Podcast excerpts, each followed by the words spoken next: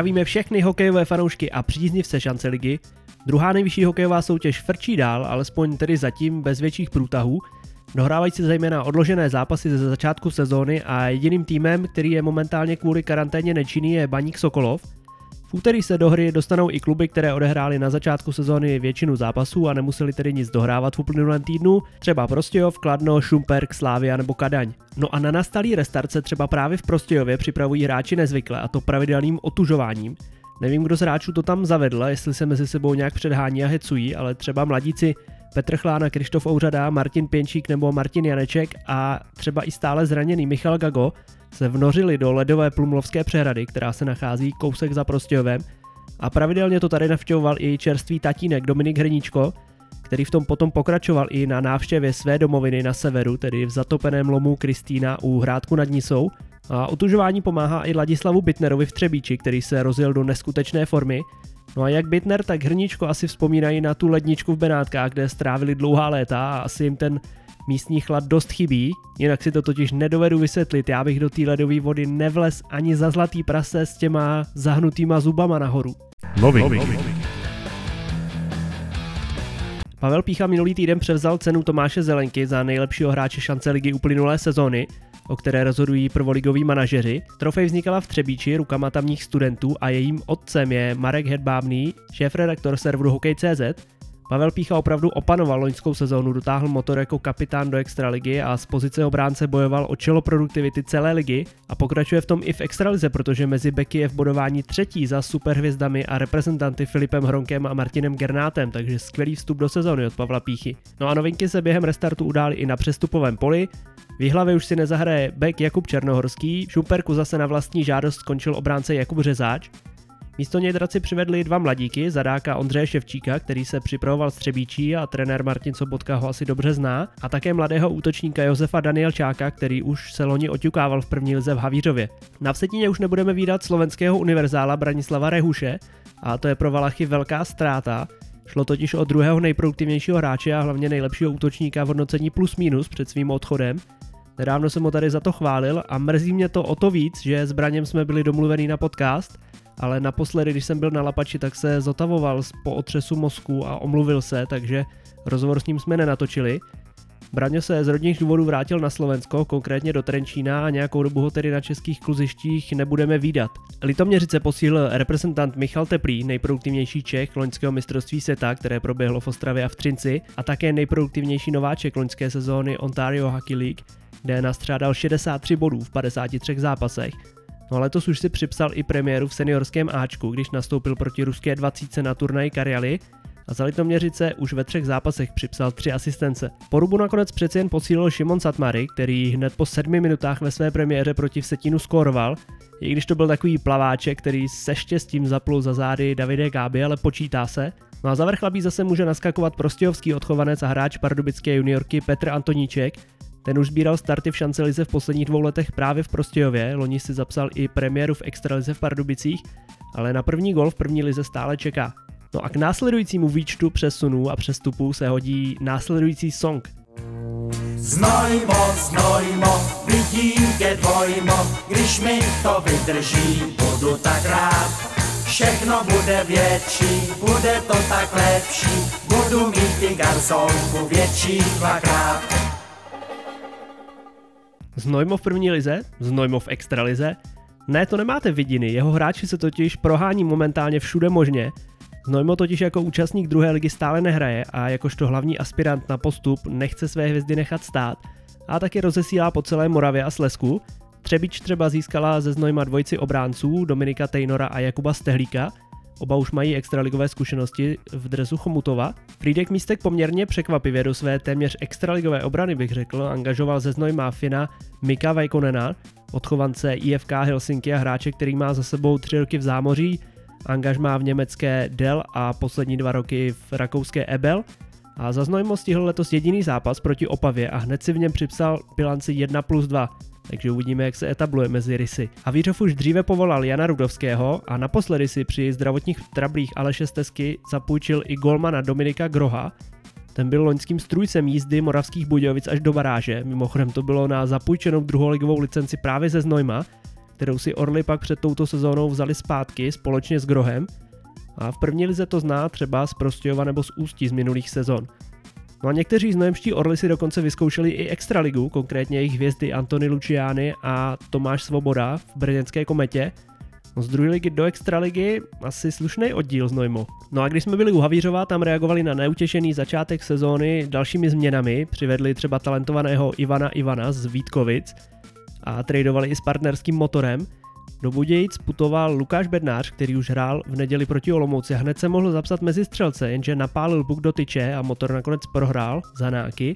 A opačným směrem se vydal Radek Prokeš, který si dobré jméno v první lize udělal v Prostějově v předchozích dvou sezónách, ale loni byl v dresu Motoru nejlepším útočníkem celé ligy v tabulce pravdy s plus třicet devět body, no a hned při své premiéře za Havířov se uvedl třemi body do tabulky produktivity. V uplynulém týdnu jsme měli možnost shlédnout dva nekompletní hrací dny, ve středu jsem se hodně těšil na souboj těžkých váh Poruby a Vsetína, aspirantů na postup, ale překvapivě ten zápas neměl takovou kvalitu a šťávu, a tak jsem přeladil na derby Havířova proti Frýdku Místku a rozhodně jsem nelitoval.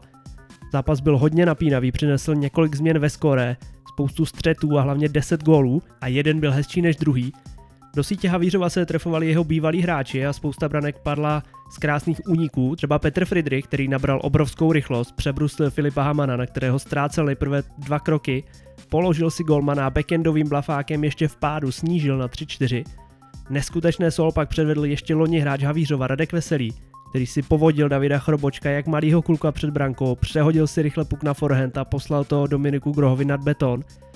A chytrou kličku a krásné zakončení mezi betony předvedl i Ondřej Šedivý, který pozbíral v tom zápase tři body a posunul se do čela produktivity celé ligy s bilancí sedm plus sedm.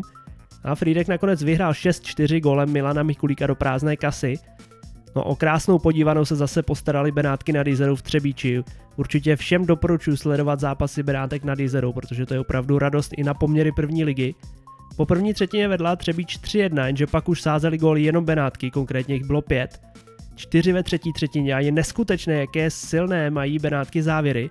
devětkrát z jedenácti zápasů totiž vyhráli třetí třetinu a dvacet gólů z celých třicet osm, tedy více jak polovinu, nasázeli právě ve třetí části hry. Neskutečná věc. A právě Středočeši sdílí první místo tabulky s Porubou momentálně. A když jsem minule chválil dvojici Pekař Hrabík, tentokrát musím vyzdvihnout celou první letku ve složení Najman, Šír a Rychlovský. Ti si se soupeřem opravdu dělali, co chtěli. Honza Šír nasypal Pavlu Jekelovi dva fíky a Kuba Rychlovský si připsal čtyři asistence v tom zápase.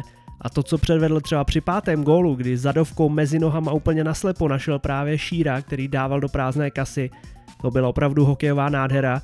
A určitě přeju jak Rychlovskému, tak Adamu Najmanovi, kterému se taky hodně dařilo v tom zápase, nominaci na mistrovství dvacet sedm v Edmontonu, o kterou bojují. A navíc mladíčci z Benátek se ani nebáli blokovat střely a i díky tomu a nejen díky tomu momentálně šance lize vládnou. No a v sobotu pak nabídlo mimořádně dramatickou podívanou střetnutí Poruby s Kolínem. Až možná překvapivě, ten hodně kousal, v první třetině Ostravany více jak dvojnásobně přestřílel a hrál opravdu hodně soudržně a dokonce předváděl i velmi pohledné hokejové momenty na to, že je to nováček soutěže. Minimálně dva góly byly sice poměrně šťastné a golman Muštukov si vybral možná poprvé v sezóně slabší zápas, ale Kozlové si ze zápasu s lídrem tabulky určitě zasloužili aspoň bod a jak řekl Honza Veselý, navrátil se do sestavy Kolína po zranění Češky. Tohle mě bude srát ještě u nedělního oběda. A opravdu to tak bylo, protože Kolín sahal po bodech. Sám Honza Veselý hrál pod prášky, možná bude muset jít ještě na jednu operaci, jak sdělil na pozápasových rozhovorech, ale už zkrátka tak moc chtěl hrát, že tu bolest dokázal přetrpět a my mu přejeme hlavně rychlé zotavení, aby zase sázel góly za kozly. V sobotu jinak vyhráli všechny domácí týmy, Havířov si poradil s Litoměřicemi a v posledních dvou zápasech konečně začal dávat góly. Střelili jich celkem deset a to je skoro stejně jako v předchozích šesti duelech.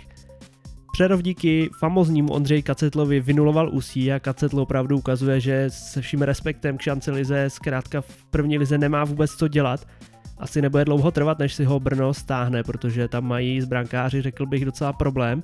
A jiný bývalý golman Komety Pavel Jekel vychytal čisté konto proti silnému Vsetínu a Vrchlabí doma zatočilo s Jihlavou. No a nedělní dohrávku v Porubě, která hostila Litoměřice, překvapivě ovládl stadion v poměru pět dva. No a třeba krásná zadovka z otočky v podání Filipa Přikrela, která mířila na Matěje Berana, ten pak zařídil vyrovnávací branku, ta opravdu stála za to. Komu se daří? Velkou formu a střeleckou slinu chytil v uplynulém týdnu Ladislav Bitner z Třebíče. Ve dvou zápasech zaznamenal bilanci tři plus dva a měl prsty v pěti ze šesti gólů, které Horáci vstřelili ve dvou zápasech.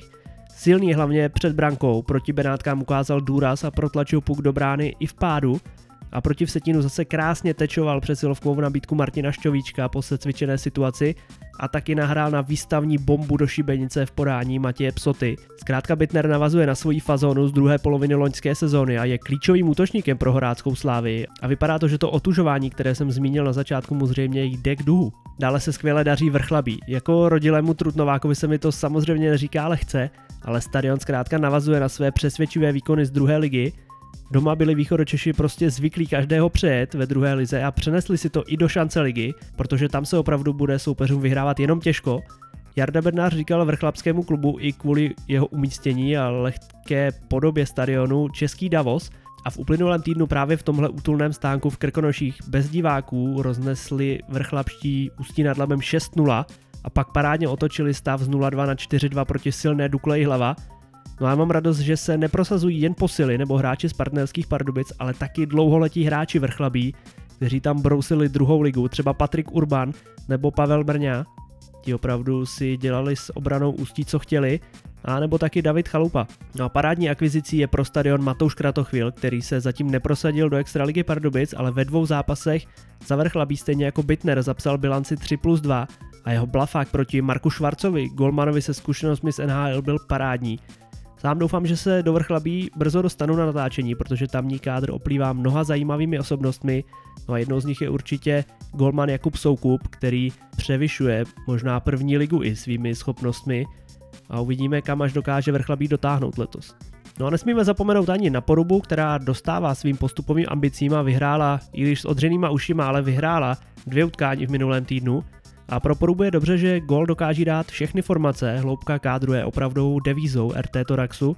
Třeba Radek Pořízek loni neměl místo ani v Havířově a byl odeslán až do druhé ligy do Valmezu a přitom v sobotu dvěma góly a nahrávkou skoro sám zařídil výhru nad Kolínem a trefil se i o den později proti Litoměřicím a ve všech třech těchto zápasech se pak trefil i sympaťák a předsezonní posila Lukáš Endál a bodově se prosadil i kapitán Marek Sikora, host našeho historicky prvního dílu, který se vrátil z Marotky.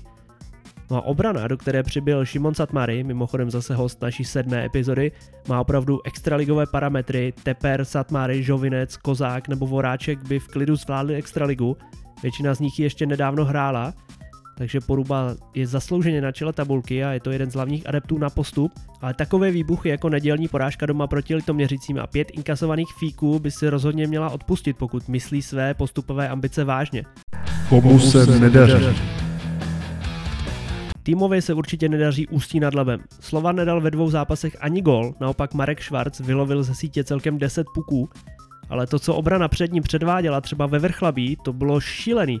Při jedné brance dopustila únik Vrchlabí dva na nikoho, pak nechali obránci pláchnout Davida Chalupu hnedka z trestné lavice a ve dvou dalších případech zase nedůrazem dopustili gólovou dorážku, no a při poslední brance Pavel Mrňa s Patrikem Urbanem poslali celou defenzívu Ústí na párek a úplně ji rozebrali a zesměšnili.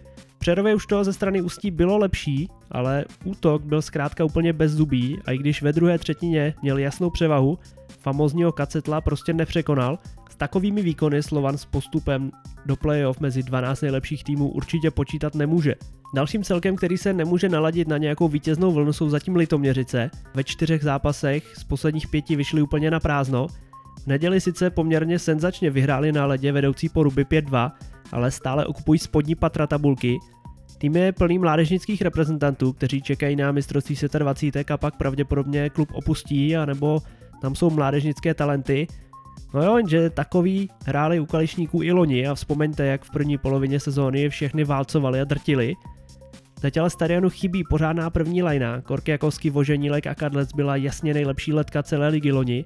A i když se Patrik Miškář s Matějem Baranem a Martinem Procházkou snaží a jsou dokonce v čele bodování celé soutěže, nebo na čele, nikdo se k ním výrazně nepřidává a sami mladěši to nevytrhnou a hlavně moc zatím nefunguje obrana, spousty inkasovaných gólů, no a kapitola sama pro sebe jsou brankáři, které už jsem tady několikrát natíral. Tomáš Král do branky Litoměřic vůbec nikoho nepouští, přitom úspěšností patří k nejhorším brankářům v lize a v Havířově třeba dostal čtyři góly za šest minut druhé třetiny. Ale zase na jeho obranu jeho parťáci před ním moc nepomáhají. Několikrát tam byly situace dva na jednoho, nechytatelné teče nebo několikeré dorážky, které dopustila defenzíva Litoměřic. Král dokáže předvést v zápasech dobré zákroky, ale pro mě je prostě s podivem, že za celou historii projektu Dukla, který rozvíjí mládežnické talenty a reprezentanty v Litoměřicích, vlastně nedostal v klubu šanci žádný reprezentační golman.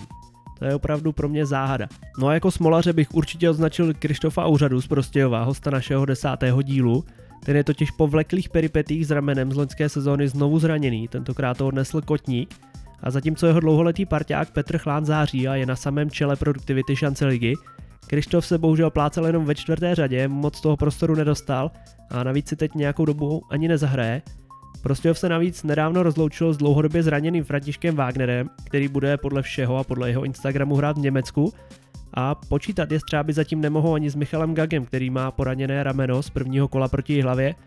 No a kdo ví, co ještě je v kádru Prostějova řádí a kdo jim nakonec v úterý bude chybět, protože všichni víme, že ten informační servis pro fanoušky tam není zrovna na dobré úrovni, slušně řečeno.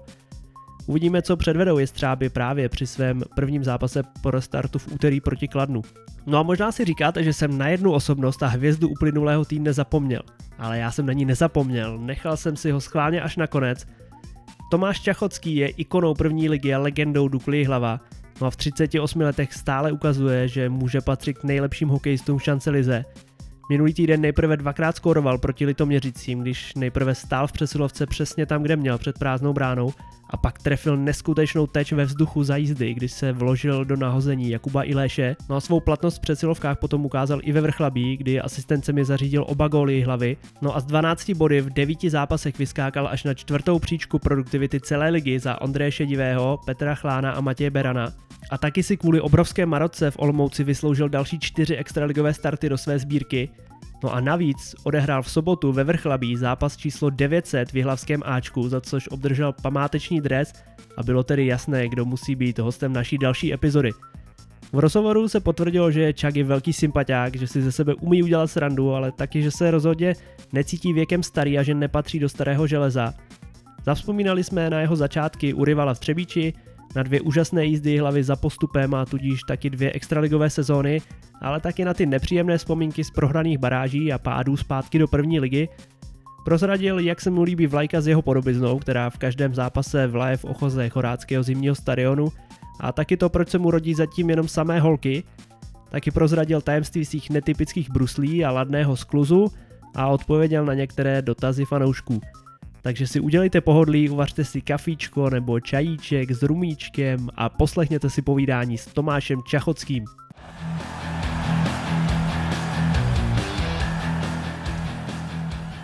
Zdravíme všechny posluchače a vítáme vás u dalšího dílu podcastu První liga, taky liga.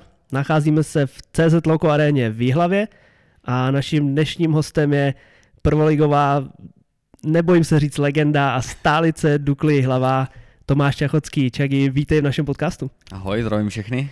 Já bych začal asi uh, pár číslama. Tady za náma sedí uh, Tomáš Lisí, který má samozřejmě zmáknutou tady statistiky Dukly, nevím kolik let zpátky dozadu, tak třeba mě opraví. Ale ty máš osm set devadesát jedna zápasů za Duklu, zahrál jsi za Jihlavu v dvaceti různých sezónách a během těch skoro dev, kolik, devět set zápasů máš sedm set osm bodů, což je nejvíc v historii Dukly celý, má čtyři sta šedesát šest asistencí, což je taky nejvíc, a dvě stě čtyřicet dva gólů, což je za Janem Klapáčem druhý místo. Vám, že jsem to řekl správně. A co se týče první ligy, tak tam je to sedm set padesát šest zápasů, protože samozřejmě některý z těch dukláckých byli v extralize. Jakýho z tady těch čísel, tady z těch statistik si nejvíc ceníš? Dá se to tak říct? Ježišmarja, tak to se nedá, no, já nevím, tak já hlavně doufám, že ještě nekončím, tak bych nějak nebilancoval ještě, jako, jo, takže nevím, uvidím až po kariéře, no. Ale tak ještě, bych, to... ještě bych chvilku chtěl hrát, tak, tak bych to nechtěl prostě nějak zakřiknout cokoliv a vím, jak to v tom hokeji chodí, že jo, a teďka řeknu nějaký číslo někde něco a, a ono může přijít nějaký zranění, prostě nechtěl bych to zakřiknout, no, radši bych to nějak... Nechal bych to být zatím teda. Ale na tu tisícovečku asi se cítíš, ne? To není tak daleko. Kolik máš se dvě sezóny smlouvu, tak, no, tak to stihneš. Tak tomu, že mi je teprve dvacet osm, tak si myslím, že to ještě zvládnu. Ještě ne, deset let hrát budu, takže, takže pohodě. Krása, tak to bude patnáct set. Pš, jak no, nic. Jak v N H L. Je nějaký z těch bezmála devět set utkání, který ti okamžitě vytane na mysli, když se zamyslíš na jaký, jakýkoliv moment v tvojí kariéře, který byl tak emotivní, že ti hnedka naskočí v hlavě? No, tak asi to bude ten zápas tady, když jsme postupovali s Varama vlastně, když jsme potřebovali uhrát tuším bod, ne, bod myslím, aby jsme měli tu jistotu, tak, tak vlastně po základní hrací době, když jsme naskákali už všichni na golmana a věděli jsme, že to máme, že, že jsme to prostě zvládli, že jsme to dokázali, tak, tak to si stoprocentně budu pamatovat jako, jako vždycky. No. Navíc před domácíma fanouškama. Přesně tak, přesně tak. No. Sice tam ještě nás čekalo prodloužení, ale, ale myslím si, že my už jsme byli hlavama někde úplně jinde, takže, takže to určitě, to sto procent tady to zápas. No, dneska už se ten klubismus moc nenosí. Všechno je samozřejmě biznis, spousta hráčů odchází brzo do zahraničí za lepšíma nabídkama, což dřív třeba nebylo možné. Takže jako dvacet sezon v jednom týmu, to je skoro unikát a hlavně ty fanoušci a lidi tady tě musí zbožňovat. A ty naopak musíš ten klub zbožňovat. No tak já jsem v tom tak nějak vyrůstal, jako děda, táta, všichni mi furt říkali, že budu hrát za Duklu tady a, a asi zřejmě nějak podvědomě ten člověk to pak v sobě má, že, když to poslouchá vlastně celý mládí a, a nevím, no, prostě ten klub miluju tady, mám ho, mám to tady fakt rád a, a až na pár výjimek jsem tady celou kariéru, takže ještě bych byl strašně rád, kdyby, kdyby jsme tady zase vrátili tu extraligu ještě a, a bylo už na novém stadionu taky, že jo. Do třetice všeho dobrýho třeba přesně to vyjde. Tak, přesně tak. Ale ty jsi původně se nezačínal tady na Dukle, ne? Ty jsi začínal v Třebíči. No, je to tak, jelikož vlastně rodiče dostali práci v Dukovanech, tak jsme se odstěhovali, mě bylo asi, já nevím, jestli mě byly dva roky, tak nějak přibližně roka, půl, dva roky a tím pádem jsem chodil na základku v Třebíči a takový, ty, takový ten základ jsem prostě měl v Třebíči, no, jsem dostal až do deváté třídy vlastně. No, vědí to vůbec tady fanoušci o tobě? Nepředhazoval ti to si, někdy někde? Já si myslím, že to asi vědí, no. Ale jako ne, já jsem se narodil tady v Jihlavě a vždycky jsem se považoval za Jihlaváka, takže já jsem byl vlastně násilně odvlečen od Třebíče. Takže jsi to neměl na talíři od nikoho, jo? Že by ti to připomínal. No, asi, asi ani moc ne, jako nemyslím si. A není už opravdu těch dvacet sezon v jednom týmu trošku stereotyp, že hráč prostě potřebuje někdy tu změnu, nebo ti to tak nepřijde? Tak samozřejmě byly, byly chvíle, kdy...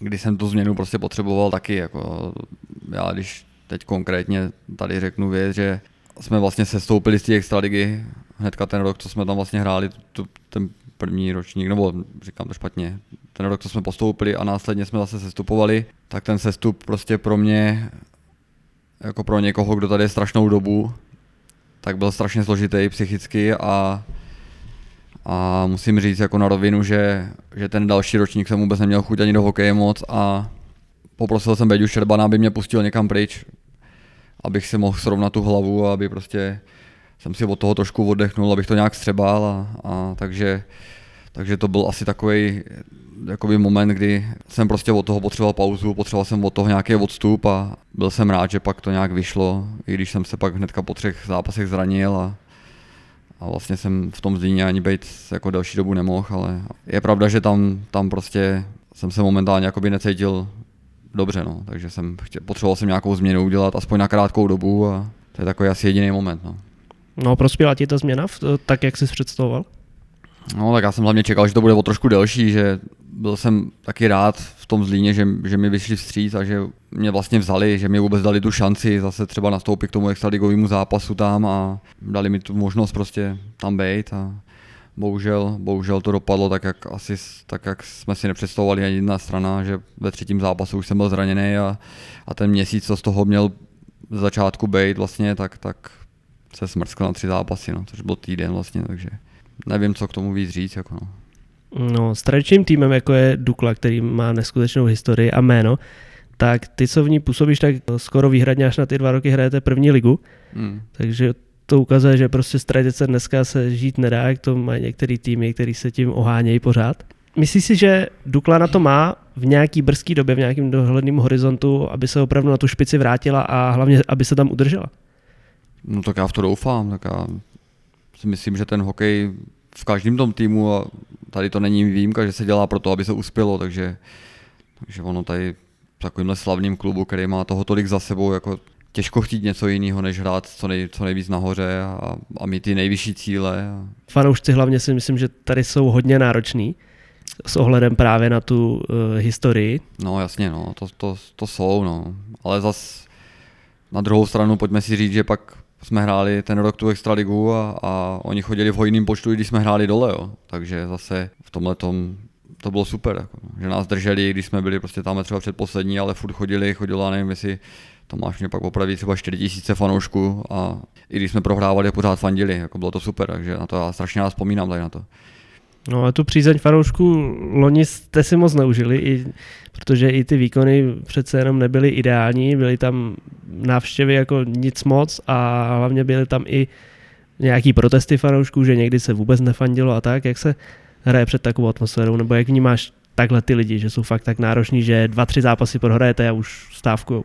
Tak já nevím, jestli dva, tři zápasy, jako prostě nám se ten minulý ročník moc nepovedl a těma výkonama jsme vlastně víceméně to nějak, z nějaký větší části zapříčinili, že jo, to si nemusíme nic nalhávat, takže vím, že ty lidi na ten hokej přijdou, prostě zaplatí si a, a chcou vidět dobrý hokej, chcou vidět prostě něco, aby to bavilo a A to se nám minulý rok moc nedařilo, takže chápu, že, že byli naštvaný a že prostě uh, nějaký tady ty protesty tam byly, ale, ale zas na druhou stranu oni by si taky měli uvědomit, že to je jenom sport a že to není jak, nechci to teďka zlehčovat, jak, jak když řeknu někde u pásu, že tam se prostě dělá furt ten samý pohyb a, a těch chyb se tam prostě bohužel v tom najde třeba míň, že jo, než, než, než v té hře, jo. Ten, kdo to v životě nevyzkoušel ten sport, tak vlastně neví, to, jaký to je, no.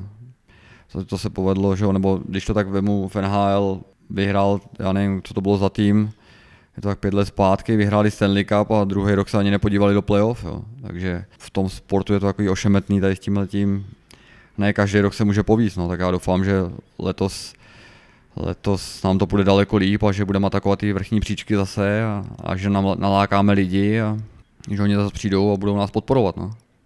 Kromě těch transparentů, co tam loni občas vyhošovali fanoušci, tam tady v kotli tradičně vlaj i vlajka s tvojí tváří. Zkoumal jsi to někdy pozorně, jestli ti to je vůbec podobný? No, tak už jsem ji viděl víckrát samozřejmě. Už jsem řekl, že až skončím jednou, takže budu rád, když, jestli by mě ji přidali. No. Jo, všiml jsem si toho, tak je to pěkný, jako pro mě osobně samozřejmě každýho by to asi potěšilo takhle, takže, takže je to fajn. No. No a naopak dostal ses někdy během své kariéry do nějakého konfliktu třeba s fanouškama, nebo vím, že četl jsem, když jsem projížděl web váš, že někdy tam byla situace, že jsi dostal pivem a takovýhle věci. Dostal ses někdy do takovýhleho konfliktu s fanouškama? No je pravda, že jednou se mi tady stalo, že nějaký fanoušek tady z kotle házel, házel pivo na led a trefilo mě to tak, že mi to zůstalo přímo mezi plexiskem a helmou, takže, takže tam jsem něco, vím, že nějaké emoce tam byly, že jsem tam vyřvával něco taky do, do hlediště, ale Ale, ale pak lidi z kotle se mi přišli omluvit, říkali, že, že si to s ním vyřídili sami, s tím člověkem. A že... Takže to byl domácí normální fanoušek? Jako? To byl domácí fanoušek, no. Jako on to neházel umyslně po mně, že jo, zrovna, ale, ale prostě stalo se. A, a jakože ty jsi tam teda taky vyřizoval něco jako s domácím kotlem? Uh, ne, tak tam šlo o to, že jestli, jestli si to dobře vybavuju, tak oni házeli pivo po rozhodčím a já jsem zrovna za, za něma jel něco řešit a přistálo to na mě a, a ještě říkám, tak prostě se mi to zaklínilo v té helmě, že tam nějaký výbuch emocí byl taky, protože ten zápas podle mě se těm pruhovaným zrovna moc nepovedl a, a emoce tam byly z obou stran těch, těch manšaftů a, a ještě těch lidí, takže to bylo takový vzájemný, no, prostě to se někdy v tom sportu stane, jako, no. Jinak tady samozřejmě starý zimák s dlouholetou tradicí, ale teď to vypadá, že budete mít novou multifunkční arénu. Vím, že ty se v rozhodech spíš vyjadřoval samozřejmě, že máš radši ty starý plechárny, kde to žehne pořádně. Jak se díváš na to, že tady bude nová takováhle aréna, která nabídne mnohem větší komfort pro ty lidi?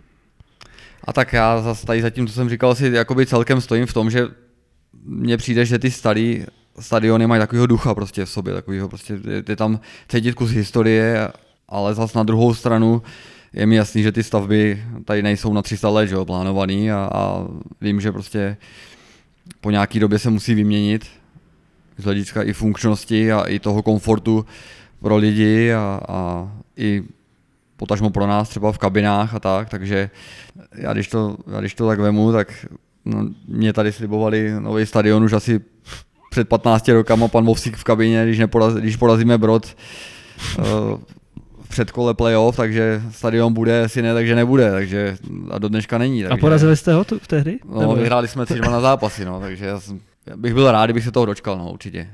No samozřejmě, kromě komfortu pro lidi je to i komfort pro vás, pro hráče samozřejmě. Říkal protože... jsem, no, že i pro nás prostě v těch kabinách a tak, no, tako, já neříkám, že máme špatný to prostředí tady, že, že ten klub se to snaží prostě i tady na tom starém stadionu udělat tak, aby jsme to pohodlí měli a, a i těm fanouškům prostě nějakým způsobem to tady vylepšit trošku a dokonce i sami fanoušci tady chodili, natírali a, a vylepšovali si to prostředí tady, ale, ale prostě zřejmě už nastal čas toho, aby se udělal ten krok dál a, a aby ten klub celkově se posunul. A i pro to krajské město si myslím, že ta multifunkční arena v dnešní době by měla být.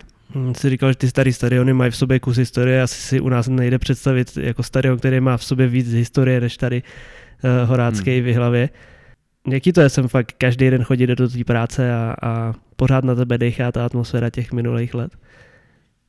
Nebo už no, jsi na to spíš tak zvyklý, že ti no, to nepřijde? Samozřejmě, samozřejmě nějaký zvyk už to je taky jako z mé strany, že jo, už tady nějaký rok jsem, ale, ale teď se to tak nějak vylepšilo, když se podíváte, tady jsou po stěnách všude ty fotky těch legend a toho, takže jako je to fajn a já bych řekl, že by mě to ne, nikdy neomrzelo, jako, takže mě to baví sem chodit a jsem tady rád, a, takže mi to nepřijde, jako, že by mě to nějak otravovalo, nebo že by prostě, že bych chodil furt do stejné do stejný, do stejný budovy, no. A je tady na zimáku nějaký, ty ho samozřejmě musíš mít prolezlej každej růžek. Je tady nějaký specifikum legendární, který nikde jinde není? Nebo že něco, cokoliv, to... cokoliv, co vy tady máte jako jedineční a nikde jinde to není? Může to být jakákoliv prkotina? Tak to marně teďka vzpomínám teda. To si asi nemyslím jako. To nevím, jestli teďka něco takového najdu. No a co lidi třeba, kteří tady pracují? Jsou tady nějaký vrátní, kteří už tady dělají třicet let a jsou furt stejný? Nebo já, nevím, já si myslím, že zrovna v těch vrátných se to celkem vyměnilo, no. Ale nevím, no, tyjo, teďka to neřeknu, no, holky v kanclu, že jo, který jsou tady taky dlouho už, musím říct, Tomáš je tady dlouho celkem. Ne, fakt nevím, jako teď, teď nevím, jestli bych našel nějakou takovou specifickou věc, kterou prostě nikde jinde nenajdete. Asi teď si nespomenu na nic takového. Ale určitě se tady pohybují i bývalí hráči a prostě legendy Dukly. No tak jasně, tak to, to, a tak to já si myslím, že chodí i jinde, si myslím na hokej v jiných městech a já jsem vždycky říkal, já bych byl strašně rád, kdyby semka chodili v co největším počtu ty legendy a, a i pro mě jakoby osobně, když jsem tady díl, tak je to takový fajn je tam vidět někde v tom VIPu nebo prostě je tady někde potkat. Já mám rád tady tyhle ty lidi, takže čím víc budou chodit, tomu lepší. No. Měl jsi nějaký idol v mládí tady přímo z Jihlavy, který musí vzlížel? No tak já vždycky jsem měl nějaký idoly, no. Tak nebudu říkat Viktora, protože by bylo na hrušce třeba trošku a to by nebylo úplně dobrý. Ne, tak já prostě říkám, děda mě vodil semka na hokej už asi od roku a půl. Seděl jsem říkal za střídačkou tady a měl jsem všechny ty hvězdy, co tady hrávali dřív, prostě téměř na kontakt a jako vypíchnout jednoho teďka člověka, to asi, to asi neudělám asi, no. Ty jsi hrál v kariéře, kromě Jihlavy ještě ve Zlíně teda a ve Znojmě, mm-hmm. což je tak jako všechno na Moravě, řekněme, tady Vysočina, to je takový na pomezí. Jak se tady vůbec považují lidi, je to už Morava nebo už to jsou Čechy? No tak nebo jak ty tady se v Jihlavě, jelikož ta hranice jde tak nějak skrz město, tak si myslím, že to tady tak napůl, no. Jako... No a prožíváš něco takového, považuješ se buď za Moraváka nebo za Čecháčka, nebo ti to je jedno? Já nevím, já tohle to zas úplně až tolik neřeším, jako. Tohle pro mě není jakože nějaký, nějaká otázka života a smrti, to, že bych musel patřit tam nebo tam. Jako. No pro někoho a zejména pro některý fanoušci to právě je otázka života jo, a smrti. Aha. Mně přijde, že i hlavně na Moravě teda jsou takový trošku bouřlivější ty fanoušci. Já zase mám, já zase, co musím říct, teda tak mám zkušenosti třeba z toho roku ve Zlíně, tak zrovna tam jako konkrétně ty Valeši, ty, ty lidi, co jsem tam potkal, co se tam jako točí okolo hokeje a tak, tak mě přišli strašně fajn, jako mě to přišlo jako stát ve státě, úplně takový prostě strašně pohod, po, pohodoví lidi, jako tam míň se toho řeší, jako že tamhle něco, tamhle něco špatně a to prostě mě přišli takový pohodovější zase spíš jako na té Moravě, no. No tak no. Možná potom při tom fanění ta horká krev stejně se trošku projeví. Nevím, no tak nám se tam ze začátku zrovna moc nedařilo, byli jsme taky dole hodně a, a, a lidi chodili, fanděli dál a, a říkali, že se to jako spraví. i takový to uvažování v tom týmu, že, že prostě se hnedka nevyhazoval trenér nebo něco, že se nedělali nějaký unáhlený kroky, že prostě to nechali pracovat dál a my jsme se pak postupně zvedli a, a pak jsme porazili Třinec v předkole, takže já musím říct, že tam na to mám velice dobrý vzpomínky. Jako no. Když se vrátíme úplně na začátek tvojí kariéry, myslím seniorský, když jsi tady začínal v Dukle někde v roce dva tisíce jedna to bylo. Mm. Pamatuješ si úplně svůj první zápas, protože někde jsem našel, že to bylo v playoff, že si tě vytáhli jako juniora do playoff proti Liberci. Jak to bylo vůbec možný, že v takovou fázi sezóny si někdo se tam zranil nebo něco? Já si to ani zas tak nevybavuji, jestli si někdo zranil nebo nezranil. Já, jsem, já myslím, že jsem už s tím Ačkem jakoby absolvoval víc těch jako tréninků, i když jsem za ně nehrál, ale co si tak nějak vybavuju, pan Holík tenkrát nás trénoval, tak vím, že chtěl sestavit nějakou lajnu, tenkrát za, za Liberec hrála vlastně lajna Jankových, Musil, Rosíval.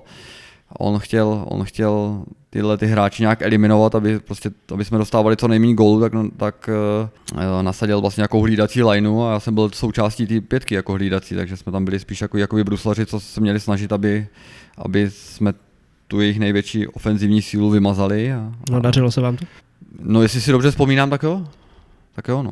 Sice to celkově pro nás nedopadlo tak, jak jsme chtěli asi, ale, ale myslím si, že jestli si dobře vybavu, tak jsme tu práci někdy splnili celkem, no.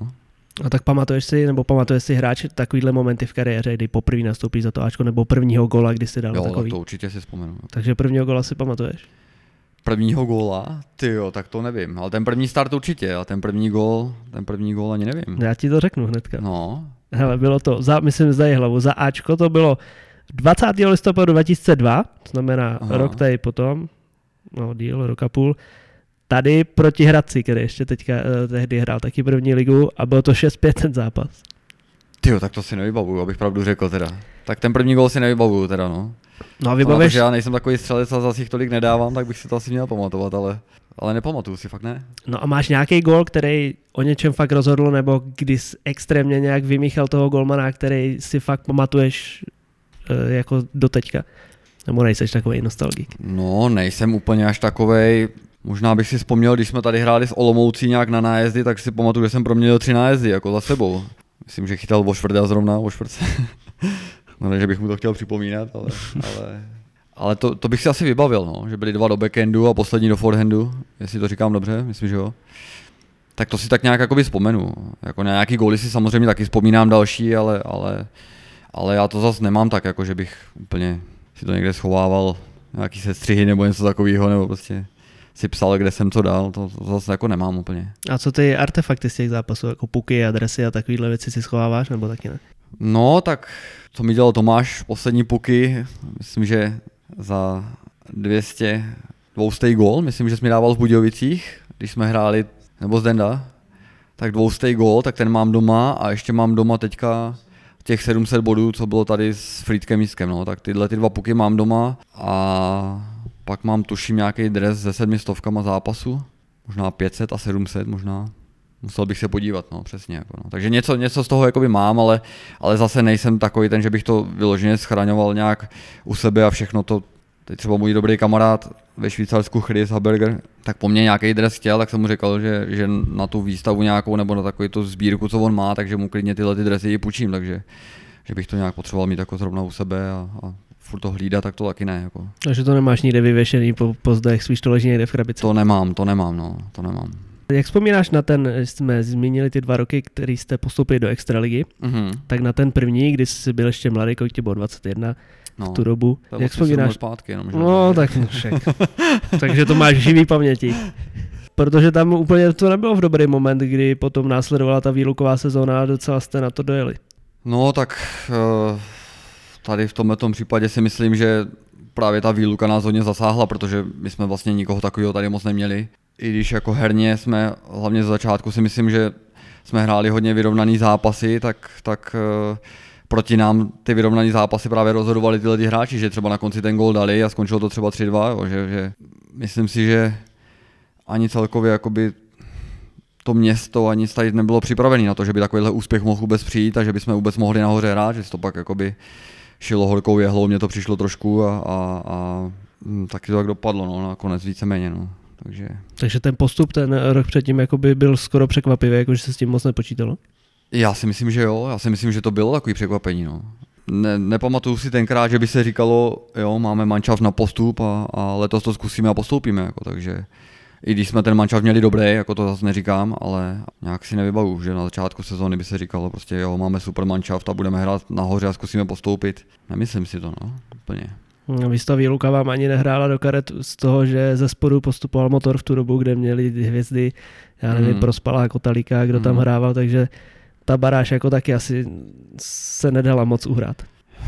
No, když já zrovna tady chvíle ty baráži bych se strašně nerad vracel, protože uh, nechci, aby to vyznělo blbě, ale z mýho pohledu se úplně všechno neodehrávalo jenom na ledě, jako mně to přišlo, no. takže, takže já bych se tady v tom jakoby nerad nějak rejpal a nějak bych se k tomu vracel. No. Prostě byli tady i lidi jako Láďa Lupina, který řekl, že takovou frašku v životě hrát nechce a, a nevím, nechci se v tom nějak moc rejpat zpátky. Takže no. Máš pocit, jako, že tam něco bylo domluvený trochu?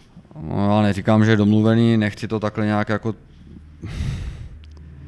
Nechal bych to být radši. Nechal okay, bych to být. Nebudu tě trápit. Když to vezmu celkově, tak vy jste s Duklou hráli čtyřikrát baráž, dvakrát to bylo s vítězným koncem a dvakrát zase, že jste padali ze zhora dolů. Nebo tam ne, byla ještě jedna neúspěšná ze spodu. Byla ještě nějaká jedna neúspěšná baráž, co jsem byl zrovna ten rok ve Zlíně, myslím, co tady kluci hráli, to se hrálo na těch, už ta rozšířená vlastně dva plus čtyři, takže, nebo dva plus dva teda, takže, takže, takže byla ještě jedna navíc. No, no a jsou to asi úplně ty nejvyhrocenější zápasy, jaký si dovedeš představit, protože ze zhora hraješ o to holý přežití a, a ze spodu fakt hraješ o ten úspěch. Asi ze zhora to je mnohem horší na psychiku a na všechno ostatní. No tak jasně, že to je, tam prostě člověk má co ztratit, jo? Když to ten ze spodu je v euforii, celou sezonu vyhrává a nese si toho vítězního ducha sebou a, a řekl bych, že ne, že úplně nemá co ztratit, ale určitě, určitě když to nevyjde, tak to není tak, tak hrozný, jako když to nevyjde nahoře, jo? No přijde, baráž, ti to, přijde ti to spravedlivý takhle jako ten, ten barážový model, nebo je lepší ten, co byl teďka naposled, jakoby přímý postup sestup? Já jako za mě, za mě uh, by měl být jednoznačně přímý postup a sestup a extraliga a první liga by měl být stejný systém a, a, a měl by být maximálně čtrnáct manšaftů a ty, co prostě na to mají nahoře vlastně, jestli to počítám dobře, šest měsíců práce toho, aby, aby prostě dokázali to, že nejsou poslední, že, že nemusí sestoupit, tak si myslím, že to je dostatečná doba na to, aby se zachránili a ono je totiž strašně složitý dávat dokupy nějaký rozpočet v první lize na to, aby, abyste byli konkurenceschopní s extraligou. Jo. To si myslím, že je strašně složitý a, a pro tu první ligu, když nejste zrovna Český Budějovice, který mají rozpočet téměř extraligový a chodí jim tam pět tisíc lidí na každý zápas z Kadaní, tak, tak, tak je to velice složitý. Takže za mě, za mě jednoznačně přímý sestup a postup a jestli by pak ještě dali předposledního s druhým od konce na, sedm, na těch sedm zápasů, tak tak to už je jakoby věc debaty asi, ale, ale první a poslední prostě za mě jednoznačně dolů nahoru. No. No ty zastánci baráže, hlavně teda ty kluby, jakoby, který by padaly ze zhora, s tím se to samozřejmě nelíbí a jako argumentují tím, že i když se rádoby můžou po polovinu sezóny připravovat už na baráže, jasný, že budou poslední, tak taky to není tak jednoduchý, že pak pořád prohrávají a přepnou se v té baráži, ale mně ten přímej taky přijde jako mnohem spravedlivější. Za mě je to jednoznačně spravedlivější, prostě OK, tak jsem jednu sezónu za těch šest měsíců, tak jak jsem to říkal předtím, prostě tu práci neodved a jsem poslední, tak padám dolů a příští sezónu mi stačí zase vyhrát první liga a můžu se vrátit nahoru a kolikrát těm klubům i může pomoct nějaký restrukturalizaci, restrukturalizaci pardon, a, a v tom, aby, aby se to tam prostě, aby se pročistil vzduch a, a může jim to zase pomoct, jo. A určitě to pro ně nebude tak složitý, když, když spadnou a měli by jít zase do baráže, jo, potom. Ale tady by to, jako za mě, jednoznačně by to chtělo dát pravidla tamhle třeba na deset let prostě a, a furt to neměnit, jako. Pak by všichni věděli, že dobře, tak já se stoupím, ale druhý rok se tam můžu okamžitě vrátit a stačí mi k tomu vyhrát jenom první liga. Nemusím se uh, k tomu jakoby rovnat s těma extraligovými manšaftama, který prostě, ať chcete nebo ne, tak uh, ty finance se na to zhánějí určitě líp. což si myslím, že, že každý z těch sponzorů v extralize chce být viděný a, a, je, a je na obrazovce v televizi viděný daleko víckrát než tady v první lize, takže, takže ty finance se záně prostě líp a, a musíme si říct, že od toho se v dnešní době toho odvíjí hodně, že jo, takže od těch financí, takže... Za mě by to mělo být takhle, já bych nechal prostě čtrnáct manželství v extralize, čtrnáct v první lize a přímý postup sestup, no. Za mě jednoznačně takhle. Mm, když jsi zmínil už na začátku tu postupovou baráž, potom druhou, kterou jste vybojovali tady doma, že to byl jakoby ten nejemotivnější moment v kariéře, tak v tu dobu oproti té první, tam už to asi bylo na postup, ne? Že, jako, že jste na to hráli celou sezónu. Nebo že už se jako o tom aspoň mluvilo. Nebylo to no, takový překvápko. Tak my jsme v té... V té sezóně, co si pamatuju, tak taky jsme neměli úplně super začátek nějak, ale pak jsme tam chytli nějakou šňůru, já nevím, jestli snad dvacet pět zápasů nebo kolika, který jsme vyhráli, a i když jsme za tu celou sezónu vlastně hráli i, jestli mě Tomáš teďka opraví, dvacet jedna nebo dvacet dva prodloužení a z toho jsme snad dvacet vyhráli, že jsme tam snad prohráli v nájezdy prodloužení jenom jednou jedinkrát, tak ta parta prostě a ten vítězný, vítězný duch se tam tvořil během celé té sezóny a pak se šlo do playoff a, a sice jsme tak hlavně vedení teda Beďa a, a trenéři tak nějak o tom asi potichu jakoby uvažovali nebo něco, ale nevím, jestli si, že si tam něco vykřikovalo dopředu, jo, my letos postoupíme nebo my budeme, my jsme jasní adepti, to si myslím, že tam vůbec nebylo, takže, takže a já tady to mám radši, než vykřikovat nějaký obrovský cíle a, a pak, pak to vůbec nenaplnit, za mě je lepší prostě ano, říct si to v kabině, máme nějaký cíle, víme o tom, ale navenek prostě budeme mít nějakou pokoru i k těm ostatním týmům, protože tam nejsme v sami a každý chce vyhrávat a, a nevím, že to ty fanoušci pak už třeba neslyšejí, neslyšejí moc rádi, že, že jsme jakoby skromní nebo že říkají, že se toho bojíme nebo něco, ale tak to jako není. No, prostě. Mám radši tu tvrdou práci potom na tom ledě, než tady vykřikovat něco, a aby to dopadlo jak loni třeba, že? Takže asi tak no. Když se ještě vrátím k té baráži, tak vy jste si tady uhráli ten bod, který jste potřebovali, a pak mm-hmm. byl ještě jeden zápas v Pardubicích. Já už jsem se na to ptal v Filipa Semana v Havířově. Mm-hmm. Ten zápas potom samozřejmě vám už o nic nešlo a Pardubice ho potřebovali vyhrát. Mm-hmm. Vaše samozřejmě opory některý tam nejeli, protože už byli samozřejmě dobitý a taky se asi podepsala nějaká ta oslava na tom. Spousta lidí, jako tak ta veřejnost a tak vyčítali, že prostě jste tam poslali Bčko a že jste to tam přišli jenom odklouzat a že jste jim to prostě darovali a takový. Dá se vůbec na takovýhle jako úrovni něco takového províst, jako z hlediska také hráče a týmu, aby to jako, kdyby jo, tam bylo něco domluvené nebo cokoliv, aby to prostě nebylo poznat, to je přece úplná blbost, ne? No já to řeknu asi tak, jako některým lidem to stejně nevysvětlí člověk, i když jim to tady odpřísáhnu nebo udělám cokoliv, tak stejně si budou myslet svý, protože oni zažádali svět, a když to tak řeknu, a, a jejich názor je jediný, který je pravda, ale já to řeknu natvrdo tak, jak to prostě v té době bylo a jak, jak, jak jsem to viděl já, když jsem nehrál. Ano, my jsme tady udělali prostě ten bod a postoupili jsme a samozřejmě byla už potom nějaká oslava, to jednoznačně. A někteří z nás už potom nehráli, ale po více do nehráli ty hráči, prostě, kteří měli zdravotní problémy už během té baráže, ke kterým já můžu říct, že jsem zrovna v tu dobu patřil vlastně. Už od playoff jsem hrál s obstřikama ramena a během baráže vlastně tady s Pardubicima se mi to stalo, se mi to zranění přihodilo znova a dohrával jsem to pod práškama a pod těma injekcema a nebyl důvod si myslím tyhle ty hráče do toho zápasu stavět s, s ohledem na to, že ta baráž končila hodně pozdě a ta extraliga už měla potom nějak začít a my jsme vlastně už v tu dobu mohli začít regenerovat a starat se o to, aby to zranění prostě odeznělo co nejdřív, aby jsme se mohli připravit na tu extraligu. Takže proto tam spousta z nás jakoby nehrála a k těm klukům, co hráli, samozřejmě byli po nějaký oslavě, ale nikdo z nich by si tam pod Vlčákem nedovolil prostě něco vypustit, protože trenér prostě řekl, jedeme tam a jedeme vyhrát. I když jsme po nějaký oslavě, ta oslava prostě byla, ano, ale chtěl vyhrát prostě. A ty kluci taky chtěli prostě hrát. Nebylo tam nic, že by jsme řekli, jo, my to nepotřebujeme, tak my to tady nějak odkloužeme, odevzdáme to a to. V žádném případě.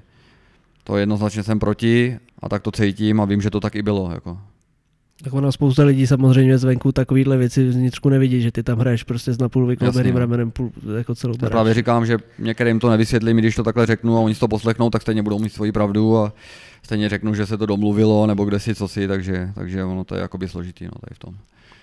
Potom ta sezona extraligová nebyla úplně špatná z vaší strany. Já si pamatuju spoustu zápasů, že jste měli to samé, co jsi říkal předtím, prostě vyrovnaný a mm-hmm. vždycky se tam překlopil jeden nějaký gól a navíc i v té baráži vám to tam uniklo taky o nějaký bodík možná, ne? Mm. Dalo se tam najít něco, co tu sezonu prostě rozhodlo?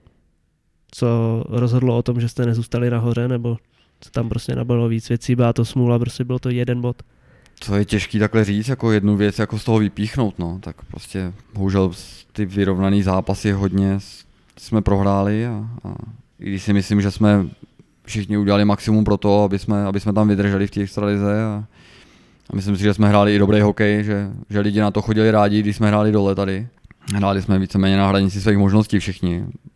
Spoustu zápasů jsme odehráli skoro jako playoff, protože jsme věděli, že zrovna pro nás každý bod na konci té sezóny, až se to bude sčítat, tak bude strašně důležitý, takže těžko tam něco vypíchnout. No. Strašně mě mrzí v té baráži, když jsme pak hráli, tak, tak tam jsme snad po čtyřech kolech měli deset bodů a vypadalo to s náma dobře, ale, ale já už jsem tam několikrát říkal, že prostě ta baráž se hraje až do konce, tam prostě není možný vysad, někde vypnout a nevím, co k tomu říct. No.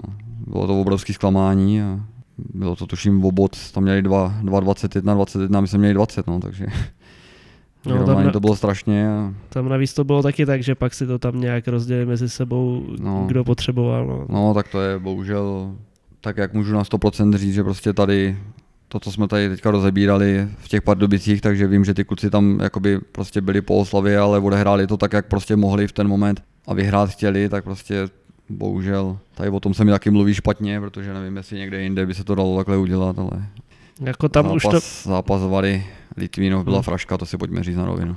Jako tam už to bylo hodně podezřelý i jako z jakýhokoliv hlediska, prostě, že jeden faul za celý zápas, žádný gól, pár střel, prostě všechno mimo. Jako. No. Říkám, no, jako za mě to byla fraška a všichni moc dobře věděli, jak to dopadne, tak to nakonec dopadlo a myslím, že i fanoušci těch vlastních týmů na to nadávali v tom zápase a po něm děsně, takže jako nevím, takový, co k tomu víc říct. No. Takovýmhle situacím se dá předejít jedině prostě tím přímým sestupem. No. Přesně tak, za mě jednoznačně. Jako. My jsme před natáčením tady rozebírali to tvoje kapitánský céčko. Ty jsi nějaký sezóny vedl tým jako kapitán, ale pak se z toho sám zřeknul, nebo tým si zvolil někoho jiného, nebo jak to probíhalo v kabině? No tak šlo o to, že ten rok, jak jsem odcházel na ten měsíc do toho Zlína po tom sestupu a tam jsem říkal, no, tam jsem se prostě nenacházel v nějaký úplný pohodě zrovna a fakt jsem potřeboval tady pauzu od toho a potřeboval jsem odejít a v ten moment se prostě dalo kapitánský céčko Pepovi a, a pak po tom příchodu už jako já si myslím, že Pepa to dělá dobře a, a že není důvod to měnit, jako, že on je dobrý kapitán, takže, takže stejně ten manšaft, ať máte céčko nebo nemáte, nebo ať tam máte áčko na tom drezu nebo to, tak ten manšaft a ta kabina sam, sama vycejtí, kde jsou ty lídři a, a jakoby ty, co si k tomu mají co říct v té kabině a ty, co ten manšaft mají nějak motivovat dál v nějakých těžkých chvílích a to, takže, takže si myslím, že ta kabina to vycítí sama, aniž by tam někdo musel mít to písmeno na tom drezu nebo to, takže za mě já s tím a tím osobně absolutně nemám žádný problém. Jako. No a ty seš takovej, který si má hodně věcem co říct a hodně seš slyšet v kabině? No tak asi jo, no. Asi? Asi jo, no. Asi prostě jsou asi momenty, který, který jakoby ve mně hodně bouchnou, jako no. Takže jsi hodně, hodně impulzivní. Takže prostě asi, jo, asi jo, v tomhle asi jo. No. No a nastala někdy v tvý kariéře jako v kabině kvůli něčemu jako fakt nějaká brutální hádka, že prostě něco bylo tak a já nevím, půlka kluků se postavila tak, půlka tak a, a že jste se tam dořvali nějak mezi sebou? Nebo nějaký prostě konflikt? Tak jako nevím, ne... tak tyhle ty konflikty, jestli tam nějaký byl, já si teďka konkrétně úplně nevybavuju, jo, ale... Ten mančaft je nějaký živý organismus, ale, ale ne, ne, a ne každý v tom, v tom týmu má úplně stejný názor na danou věc, takže se to prostě může stát, ale já si teď to konkrétně vybavuju a i kdybych si to vybavil, tak bych to asi nechal v kabině stejně. Jako no, takže. No a co na druhou stranu, kdo se nejvíc tady u vás stará o srandu a o nějaký vtípky a historky? No, tak každý si asi přihodí něco, hlavně takový to pošťuchování prostě mezi námi, takový to špičkování, tak to tam... To v té hokejové kabině asi je běžný úplně, takže že bych řekl teďka jednoho člověka úplně, to taky ne. Jako no. No a pamatuješ si nějaký takovýhle nějaký žertík nebo šprýn, co na tebe někdo vymyslel a co když se tě fakt vychutnal? No tak samozřejmě Pepa s kořepami uh, při narozeninách dal ten, tu šlehačku že, do obličeje, takže tomu ještě dlužím, takže to si ještě, to ať si to hlídá jako radši. A máš něco vymyšlenýho? Nebo to necháš? Já mu to oplatím asi, já nevím ještě. Musíš myslet něco lepšího zase, ne? Tak já mu dám dvě šlehačky. Kdy má, kdy má narozeniny? Já tuším, že někdy dvacátého šestého prosince, nebo tak nějak, jako no. Nevím, jestli to říkám přesně, myslím si, že tak nějak to tam má, no, po Vánocích. Mm-hmm. Mezi Vánocema a Novým rokem, no. Minule jsem na to trošku pozapomněl, no, já si ho najdu letos. Ty jsi párkrát, teda, jak jsme říkali, jsi uh, odskočil dvakrát z Dukly, jednou do Znojma a jednou do Zlína. Mm-hmm. Tak bylo to tam, že jsi chtěl zabojovat o tu šanci v extralize a chtěl se fakt ukázat jako v té nejvyšší soutěži, když to bylo tak s Duklou, že ta byla pořád v té první lize. Asi jo, no, asi samozřejmě každý hráč by, by chtěl hrát extraligu a, a nebo v té kariéře se dostat co nejvejš. Pro mě osobně to bylo takový dokázat sobě a i některým lidem tady, že, že na tu extraligu mám, že i když jsem celý, vlastně celou kariéru strávil třeba tady v Jihlavě, tak nechci, já nevím, no, já, já vždycky říkám, že by mě měli hodnotit ostatní lidi, že bych neměl hodnotit já sám sebe, no, ale, ale myslím si, že, že bych tu extraligu nějak hrát mohl, takže, takže jsem to chtěl sám sobě a i některým lidem, kteří tady do mě v tomto směru rejpali, že jsem to chtěl dokázat, takže, takže jsem to zkusil, no. Samozřejmě bych byl nejradši, kdybychom tam byli s Duklou, že jo, to je jasný. No. Toho roku třeba, co jsem byl v tom Zlíně, tak si strašně vážím a, a fakt jsem, jak jsem říkal předtím, jsem tam potkal skvělý lidi a zamiloval jsem si to tam taky a těm klukům budu fandit, fandím jim do dneška a s některýma jsem i v kontaktu a, a bylo to tam strašně fajn, no. I ty fanoušci a všechno, takže jestli nějak můžu pozdravit do Zlína, tak zdravím a ať se jim daří, no. Že no. Budu sledovat. A ty seš s nima, nebo potom si tě vytáhli párkrát na pár zápasů ještě, že jo? Nebo nevím, jestli to byl jeden nebo víc. No to bylo to, co jsem říkal, že jsem potřeboval, jsem chtěl prostě je, je. po tý, po tom sestupu tady prostě nějak čistit tu hlavu a, a jít na chvilku pryč, takže to byly ty tři zápasy, než jsem se tam zranil, no. Jako, takže ten ročník plus tady ty tři zápasy tam byly, no. No a co ta uh, znojemská anabáze, na to vzpomínáš? Jak tam nebylo potom ve hře nějaké pokračování, já nevím, jak to tam bylo pak s tou licenci, no, jestli že, nekončili? No, já myslím, že no, přesně tak. No, já myslím, že ten první ročník, vlastně, co jsem byl ve Znojmě, tak jsem stejně víceméně strávil tady. Jsem ty zápasy hrál tady vlastně. Pak ten další ročník už jsem dostal něco víc prostoru a, a tu extraligu jsem si chtěl zahrát. No, tak byl jsem ve věku, kdy člověk tu extraligu fakt chce zahrát. No. Jako nevěděl jsem, jestli tady v Jihlavě na to v nějakým horizontu prostě bude manšaft a budou peníze a bude všechno na to, aby jsme se tam dostali. A tu nabídku jsem dostal a, a, a chtěl jsem si to prostě vyzkoušet, no, takže jsem to, takže jsem to vzal. A...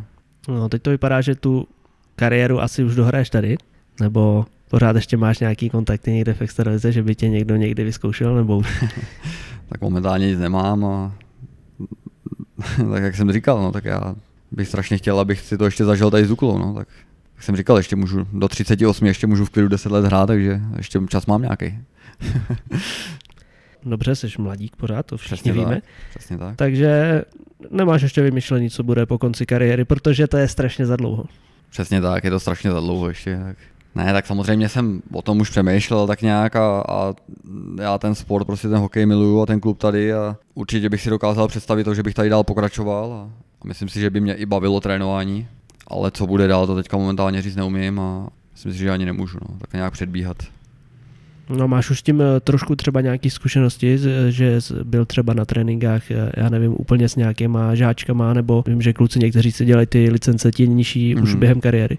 No, tak párkrát jsem tady někde byl s nějakýma klukama na, i na střídačce během zápasu, i s těma staršíma kategoriema nebo to, spíš jsem to tak nějak sledoval, jako, ale že bych to bral jako nějakou přípravu do budoucna nebo něco takového, prostě to, to, to si nemyslím. A v momentální chvíli, co jsem hráč, prostě tak se chci soustředit na tu hráčskou kariéru a, a pak až do toho, jednou do toho bodu přijde, prostě tak, tak budu chtít dělat zase naplno to další něco, co přijde. No. Mm-hmm. Mm, ty jsi nepatřil někdy k robustním hráčům, spíš byl takový drobnější mm. postavy, krásný sklus na ledě, rychlej. Doplatil jsi na to někdy, že tě někdo fakt extrémně rozmáznul prostě o mantinel? Že využil tu svoji váhovou prostě a, a výškovou převahu. Tak já převahu. Se tady s tím, tím potýkám vlastně celou kariéru, bohužel, bohužel prostě ta genetika nějaká u mě a ty fyzické předpoklady jsou nějak, nějakým způsobem daný, když se snažím nějakým způsobem rozvíjet zase dál potom, tak prostě vím, že, že ta moje váha hlavně, neříkám, že výška, ale, ale ta váha prostě problém je celou kariéru a, a v těch osobních soubojích mám jakoby poměrně značnou nevýhodu, takže těch hitů jsem jakoby absolvoval celkem dost tady těch, no, ještě. ještě byly i momenty, kdy vyloženě se na mě zaměřovali někteří, že jo. Hmm. Takže jo, jako bylo jich dost, ale zas na druhou stranu tak tomu hokeji prostě patří. No. A kdo byl ten, kdo si tě jako vyhlížel? Já myslím, že v těch, těch manšaftů bylo víc, jako, no.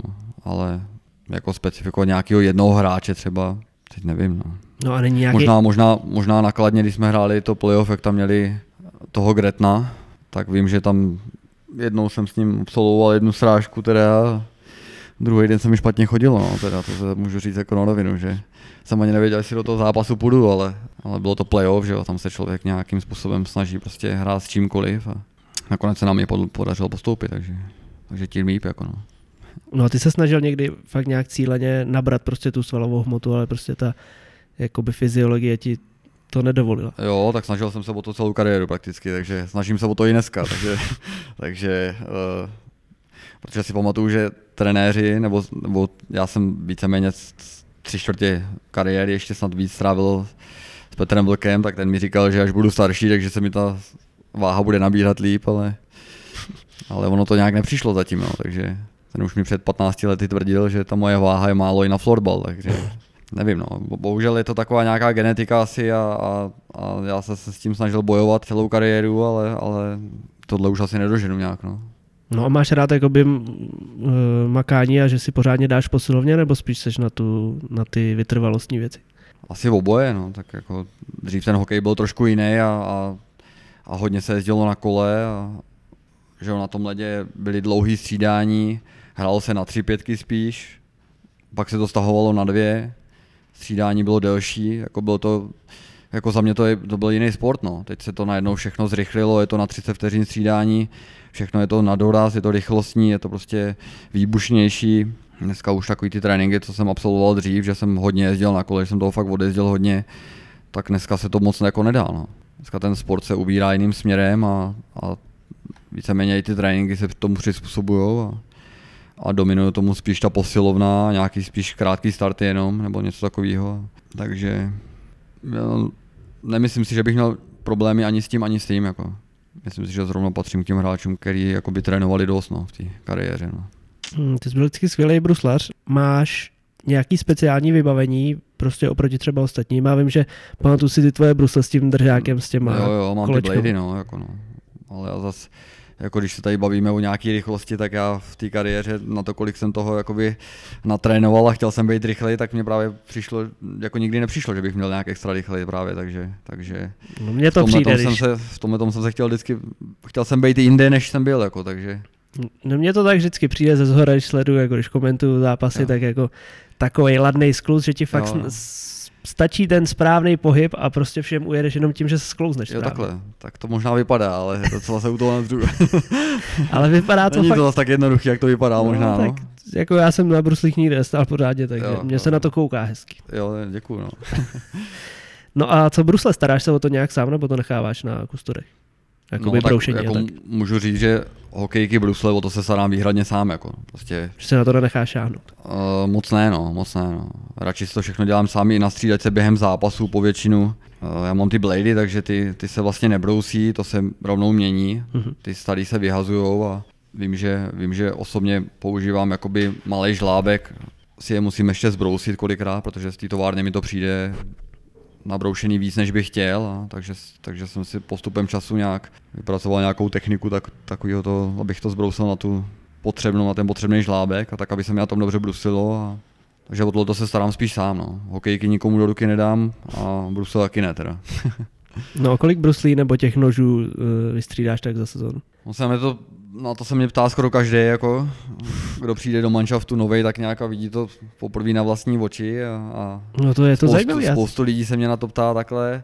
Je to, je to tak, že prostě já brousím tak, jak, nebo měním ty nože tak, jak normální hráči brousí. Jo. To znamená, že někdy se prostě stane, že mi ten, ty nože, ten pár jeden vydrží tři dny a někdy tři týdny. Prostě záleží strašně na tom, na jakých se zrovna člověk pohybuje v stadionech, kde tam někde vyšlápne nějaký, nějaký písek nebo něco, co tam nanesou třeba diváci, nebo mm. prostě zrovna nějaký souboj, kdy někomu šlápnu na hokejku a už se s tím nožem potom nedá nic dělat, takže myslím, že se mi i stalo, že jsem měl třicet párů na sezónu třeba, no. To je dost docela. No je, no.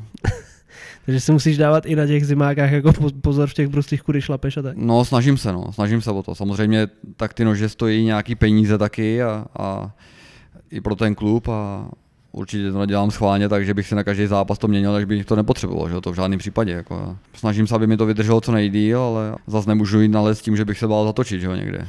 Jo, to, to taky jako nejde, no, takže... Přesně tu statistiku jako nějakou nemám, to by asi věděli kustodí, který to tam někde musí mít nějakou tu kartu, to všechno nafasujeme a tak a, a ty by asi věděli, kolik toho přesně spotřebuju, ale, ale vím, že byly sezony, kdy se to okolo té třicítky jako motalo, no. No a kde je špatný zimák tady na to, že kde víš, kde si musíš dávat pozor na každý krok, no, tak po, kde to je daleko třeba. Tak všude tam, kde, kde uh, jdeme z kabin na ten led a mezi tím tam mezi náma projdou diváci a, nebo ty pořadatelé tam nechají projít a, a oni tam nanosí prostě ten nepořádek zvenku a to, že jo, takže... To třeba kde? Konkrétně třeba se mi to stává v Kadani, nevím, no ještě přesně, no, jako tam, tam vím, že sto procent tam je, tam prostě jdeme z kabin a, a ty lidi tam mezi náma ještě procházejí ještě předtím, než já tam vůbec ledu na led, takže vím, že na takovýchhle prostě stadionech se mi to stává častěji, no. Jsem mluvil před chvílí o tom ježdění na kole. Co jsem slyšel, tak ty jsi docela vášnivý cyklista. Kolik toho tak najezdíš, nebo jaký trasy máš rád? No to zase souvisí s tou otázkou předtím, co už jsem tady říkal, prostě když ta doba předtím byla jiná a, a i ten hokej vlastně byl, rádoby bych řekl, víc vytrvalostním sportem, tak jsem toho fakt odezděl hodně. Já si pamatuju, že byl i rok, když jsem třeba přijel tady vlastně, teď bydlím ve Valči, to je padesát kilometrů odsaď, tak jsem přijel na letní přípravu na kole semka padesát kilometrů, pak jsem měl tady s klukama na výjezdy na Čeřínek a přijeli jsme zpátky, já jsem si odechal, já jsem padesát kilometrů zpátky na tom kole, takže, takže, takže v té době jsem toho najezdil fakt hodně. A, a, takže to se za ně nezadechal to. A, no, to jsem se zadechal hodně, jako no, ale... Ale jak říkám, ta dnešní doba je prostě pryč a, a tohleto k dnešnímu pojetí toho hokeje je spíš na škodu, jakoby, takže, takže strašně rád se dívám na Tour de France, která momentálně že ho běží a, a ty cyklistické závody, tu cyklistiku mám strašně rád a určitě až jednou třeba skončím s tou kariérou, tak bych se zase k tomu chtěl trošku vrátit, že bych si prostě na tom kole jezdil na výšky a tak a, a chtěl bych si aj vyzkoušet nějaký ty nejslavnější kopce na Tour vyjet někdy, ale v momentální chvíli už toho nenajezdím tolik, no prostě. Takže máš ale v Merku někde v zahraničí nějaký trasy, který bys si chtěl projet? Určitě bych chtěl nějaký ten Tourmalet a, a tady tyhle ty slavní kopce, prostě Tour de France bych si fakt chtěl někdy vyjet. Jako. Nebo i na Passo Stelvio, na Giro, co se jezdí, čtyřicet sedm zatáček nebo kolik to je. Prostě tady ty slavní průsmyky, Galibier, a nevím, abych je Alpe d'Huez a Mont Ventoux a takový ty prostě. Kam znalec. Určitě bych si to, no, určitě bych si to chtěl někdy zkusit, jako. Baví mě to, no. A tak sleduješ teďka hodně každou etapu? Sleduju, no, sleduju. Když, když, když mám ten čas na to, abych mohl, tak určitě sleduju. Máš tam nějakého favorita?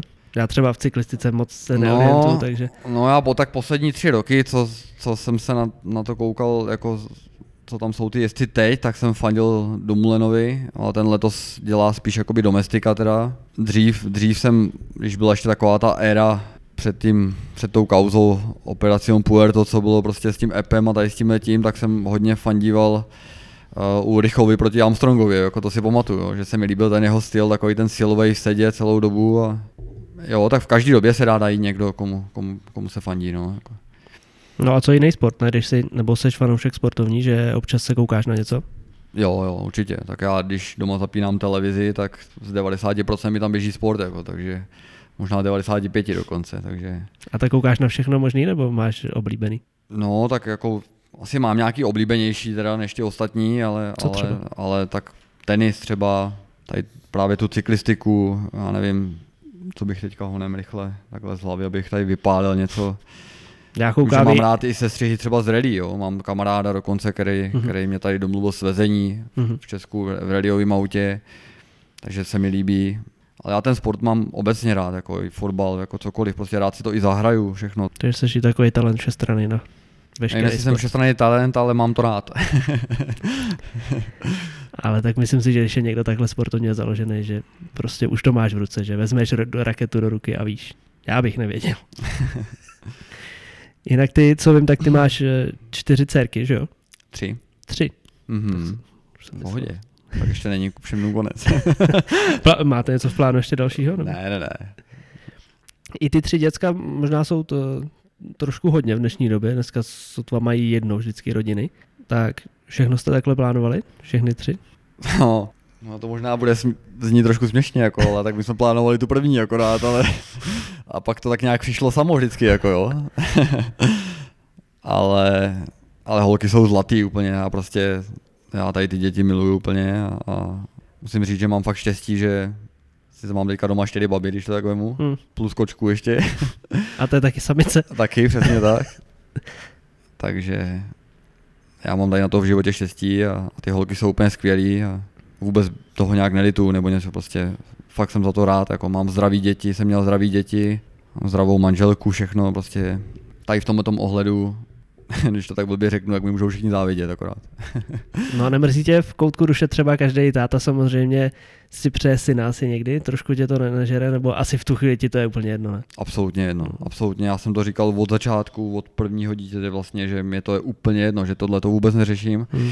Jediné, co si přeju, tak je to zdraví. Já vím, že pro některé lidi to je jako, jako klišé nebo jako nějaký prostě to, co se má říkat, ale, ale u mě to tak jednoznačně je prostě. A holky baví hokej? Chodí ti fandit? Holky chodí na hokej, no. Chodí od malá. Myslím si, že je to i baví a, a teď uvidíme, co ta nejmenší, ta malinká prostě, jak, jak na tom bude, ale já doufám, že mě ještě taky uvidí, no.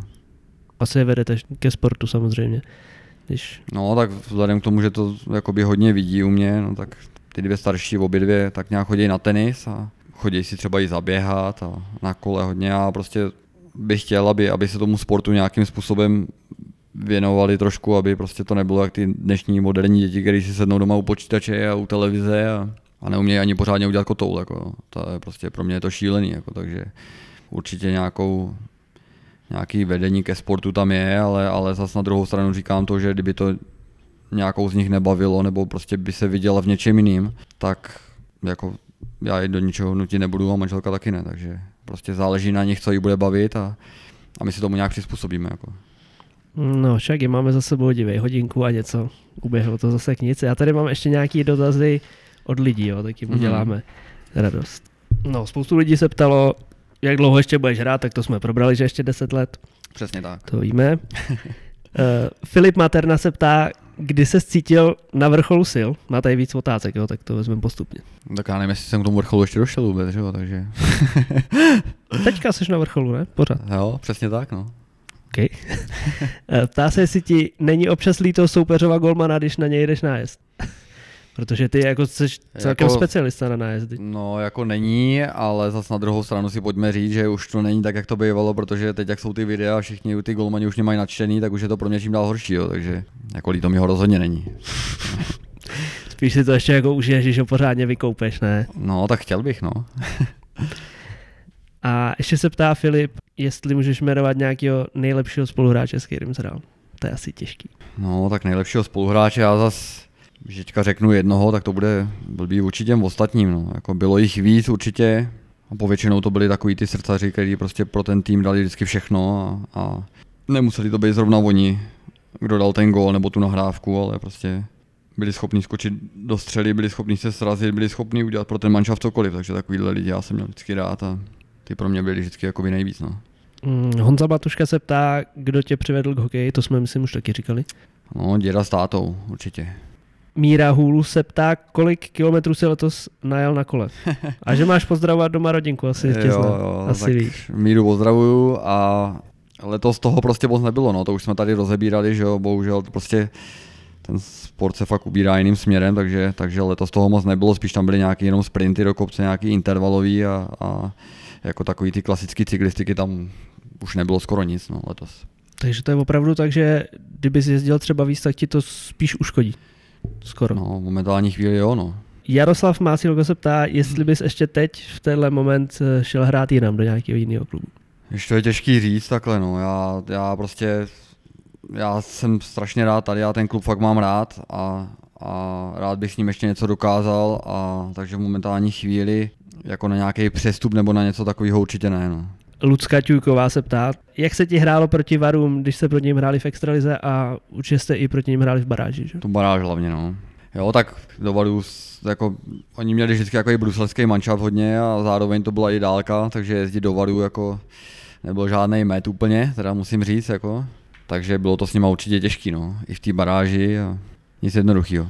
Roman Laube se tady ptal na ty tvoje nože, to už jsme probrali, a ještě se ptá, jaký máš tip a zahnutí hokejky? Tak v momentální chvíli, to jsou myslím dvě sezóny, teďka hraju s hokejkou C C M a zahnutí mám, mám svůj vlastní záhyb, nemám žádný tovární, prostě mám, mám mírovku udělanou čistě pro mě, s kterou s tím zahnutím hraju strašně dlouho, už snad někdy od přípravky, takže... Tady kolega, prosím tě, bejvalej, tvůj Honza Holý se ptá, co říkáš na plzeňský kluky? Co, co ti myslel, prosím tě? To já vůbec nevím, jestli on se počítá jako Plzeňáka, teda nevím, on je teďka v Litoměřicích, myslím, ne? jo, jo. Tak jo, tak ze Splzně kluci jsou dobrý, no. Tak... Kucí. Kucí. Kucí ze Splzně přece, jsou dobrý, no, no jo, jo, jo, byli fajn, no. A poslední věc tady se, Marek Peci se ptá, jak trávíš dovolenou a volný čas?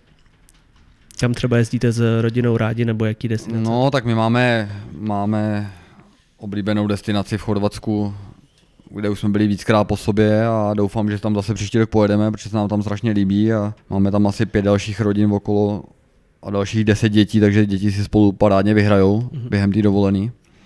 Takže jezdíme rádi, to, to jezdíme rádi, no a jinak jsme povětšinu jakoby doma na zahradě a nějaký sport, no, třeba u toho dělat, fajn. OK, tak já si myslím, že to můžeme ukončit. Každopádně Čaky, díky, že jsi udělal na mě čas a na nás, na naše posluchače. Myslím, že to byl zajímavý pokec. Doufám, že tě to bavilo, protože mě to bavilo. Jo, mě určitě taky. Já moc děkuju za pozvání. Samozřejmě všem posluchačům děkujeme za pozornost a nezapomeňte, že první liga je taky liga.